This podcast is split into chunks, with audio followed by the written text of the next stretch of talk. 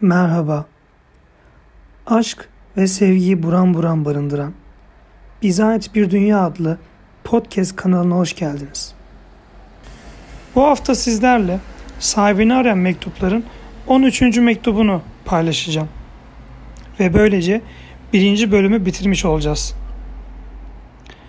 Önümüzdeki hafta ise 14. mektubu sizlerle paylaşacağım. 14. mektup ikinci bölüme ait olan ilk mektup.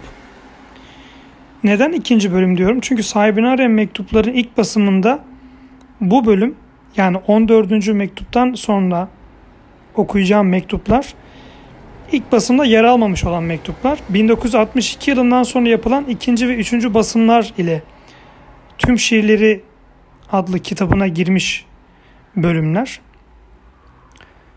Lafı uzatmadan sizlere 13. mektubu okumak istiyorum. Er geç beni affedeceksin. Bir şey beklemeden, bir şey istemeden affedeceksin. Sevgin seni oraya götürecek. Düşe kalka ilerleyeceğin yollarda taşlar kanatacak ayaklarını. Issız, karanlık ormanlardan geçeceksin yapayalnız.'' Sonra bir bataklık başlayacak gözün alabildiğine. Omuzlarına kadar yapışkan çamurlara saplanacaksın. Durmadan yağmur yağacak üstüne, iliklerine kadar ıslanacaksın. Üşüyeceksin. Ahtapot elleri gibi uzun, pis sarmaşıklar dolanacak ayak bileklerine. Dört yanında kara bataklık kuşları dönecek çığlık çığlığa. Geçmiş zamanı düşüneceksin. O bir daha yaşanılmaz günleri, geceleri düşüneceksin. Bataklığın son bulduğu yerde zift gibi koyu bir gece başlayacak. Geçmiş gecelere benzemeyen. Yürüyeceksin.